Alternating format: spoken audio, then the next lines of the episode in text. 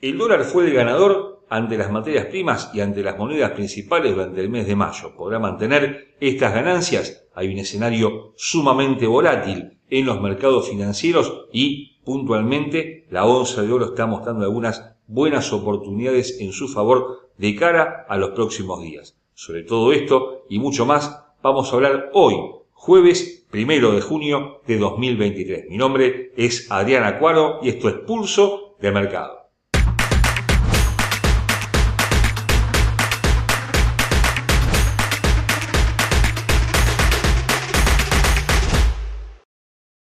Antes de continuar con nuestro análisis, te recordamos como siempre que nuestros videos son de carácter meramente educativo y que ganancias pasadas no garantizan ganancias futuras. Una marcada volatilidad presenta en los mercados financieros en estos días y no falta motivos para ello. Por un lado, las negociaciones en torno al techo de deuda en Estados Unidos están llegando a buen puerto y esto, por supuesto, constituye un alivio para la economía estadounidense, pero también para los mercados que están viendo con buenos ojos este acuerdo. Pero no todo es tan favorable. Por otro lado, la inflación se mantiene muy alta y los datos que se van conociendo en materia de manufacturas, servicios y empleo están alentando la posibilidad de que la Fed siga aumentando la tasa de interés en este mes que se acaba de iniciar y esto, por supuesto, es una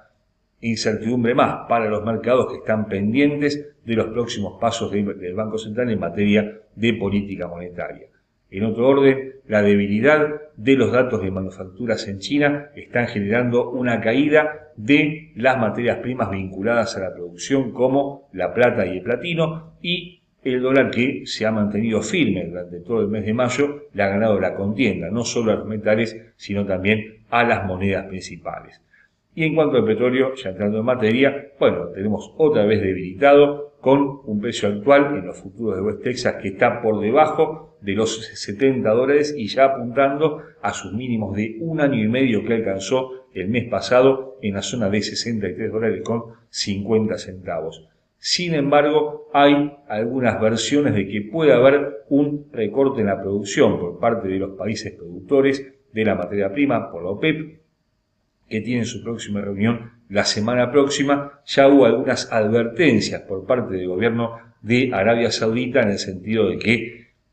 eh, se habló de que los vendedores, los que apuntan a una caída del petróleo, pueden tener algunos inconvenientes y esto es lo que toman los mercados como un indicio de ese recorte de producción. El último que se produjo fue en el mes de abril y generó un alza que hizo saltar al precio de la materia prima por encima de los 80 dólares en forma circunstancial para volver sobre sus pasos durante todo el mes de mayo. Habrá que ver si un recorte similar podría generar un movimiento favorable al precio del petróleo. Todo indica que si esto se produce, tenemos a los futuros por encima de los 75 dólares en los próximos días.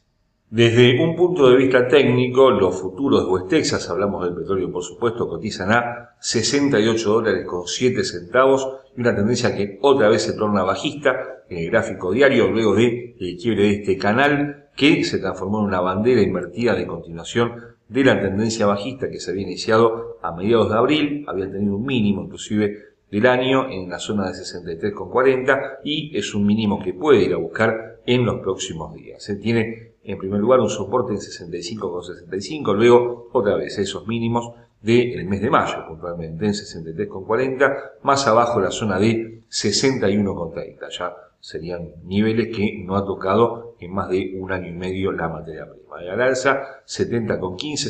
73,70 y 75 también con 70 con indicadores que apuntan en todos los casos a la baja, pero con algún nivel de agotamiento. De tanto eh, RSI como momento se mueven debajo de sus líneas medias, pero intentando volver sobre las mismas, en tanto el oscilador ya se presenta agotado en su instancia inferior, por lo cual podría haber algún tipo de recuperación de corto plazo, por lo menos, decíamos antes, desde un punto de vista técnico, no obstante lo cual el quiebre de 65,60 podría extender las pérdidas del petróleo. La onza de oro se ha comportado en forma muy volátil en los últimos días, había llegado a un máximo histórico en 2.081 dólares en el inicio del mes pasado para perder más de 140 dólares durante las últimas sesiones. Sin embargo, el clima de incertidumbre en torno al techo de deuda que pareciera se va disipando, pero también una aversión a tomar riesgo excesivo por parte de los inversores está dando buenas oportunidades al metal precioso en estas horas, que ya intenta superar nuevamente los 1960-65 dólares que le abriría las puertas en principio a la zona de 2.000 dólares que se ha mostrado esquiva en las últimas semanas. Si logra consolidar estas ganancias, bueno, tendremos un oro nuevamente fortalecido, muy lejos, por supuesto, de los máximos históricos mencionados, pero ya entrando en órbita alcista de cara a las próximas semanas. Todo esto, por supuesto, va a tener que ver con el comportamiento general del dólar, un dólar que se ha mantenido firme ante las monedas principales. Normalmente los rendimientos de los bonos del tesoro van a contramano de lo que sucede con la onza y también con el yen japonés. El yen alcanzó un mínimo de varios meses, un mínimo del año en esta misma semana en la zona de 141, pero esta caída de la moneda nipona no fue acompañado por la onza y esto parece dejar como conclusión que los inversores están nuevamente tomando a la onza como un activo de refugio ante una crisis que pueda llegar en los próximos días. Habrá que tomar en cuenta entonces el precio de la onza por encima de los 1.980 dólares para apuntar a los 2.000 por debajo de los 1.940 a la zona de 1.905 dólares.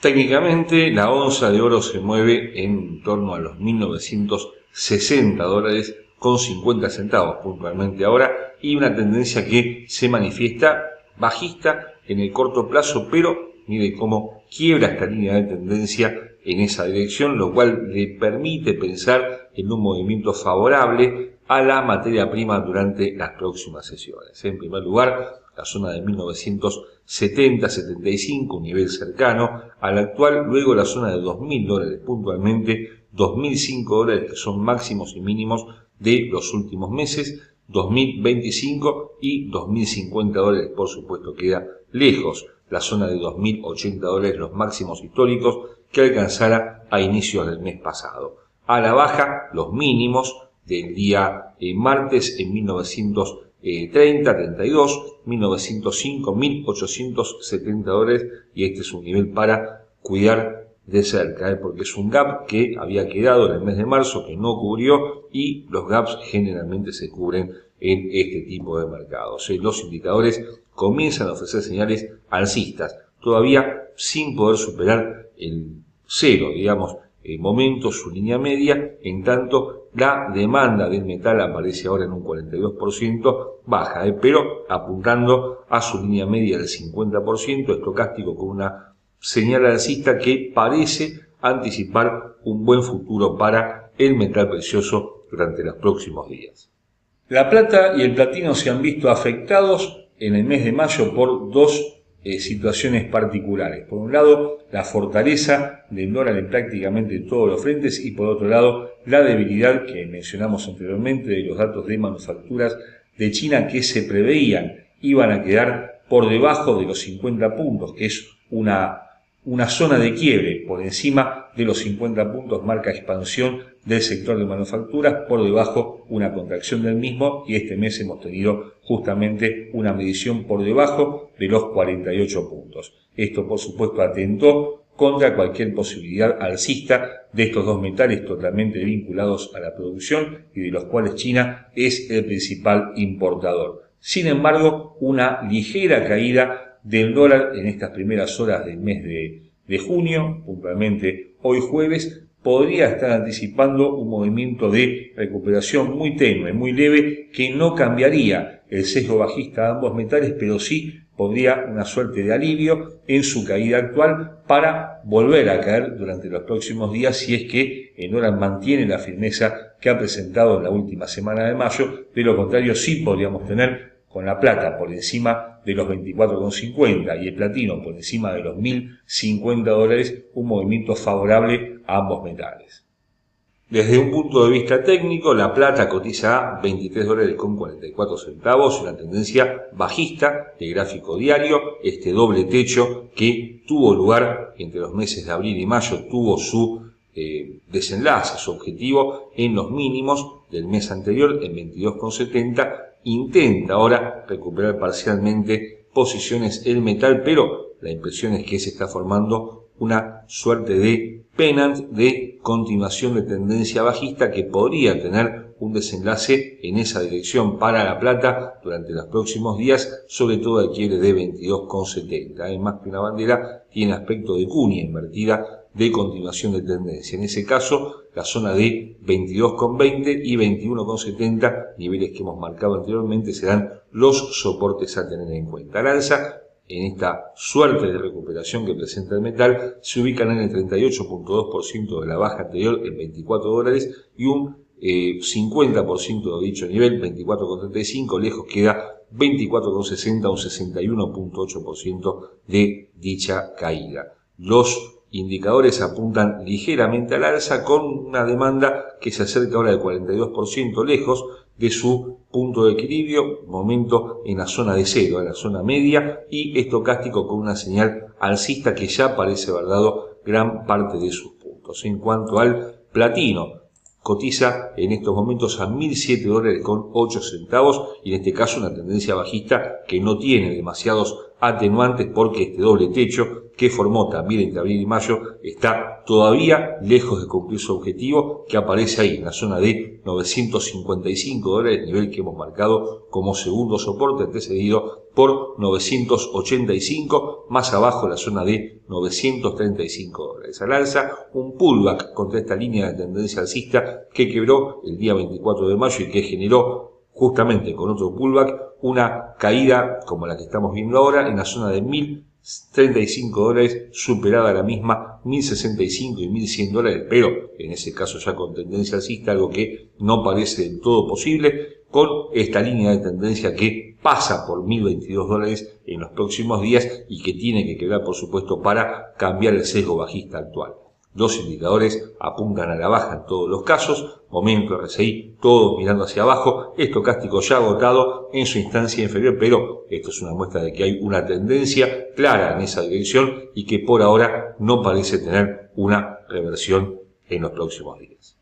El gas natural parecía volver sobre sus pasos y ganar posiciones, pero no pudo con la zona de 2 dólares con 70 centavos que habíamos mencionado en oportunidades anteriores. Era muy difícil de superar y bueno, otra vez no pudo con esa zona y apunta nuevamente a los 2 dólares de cara a la próxima semana. ¿Qué es lo que está sucediendo? Bueno, en principio hay una demanda menor en Europa ¿eh? de gas natural, por supuesto ya llegando al verano boreal y esto naturalmente genera una caída de consumo y una caída del precio de esta materia prima que es vital para la industria. Por supuesto, esto provoca un alivio en los bancos centrales que luchan denodadamente contra la inflación mes a mes, elevando su tasa de interés con serias restricciones en materia de política monetaria, pero claro, con este alivio que le genera la caída del gas y que circunstancialmente por lo menos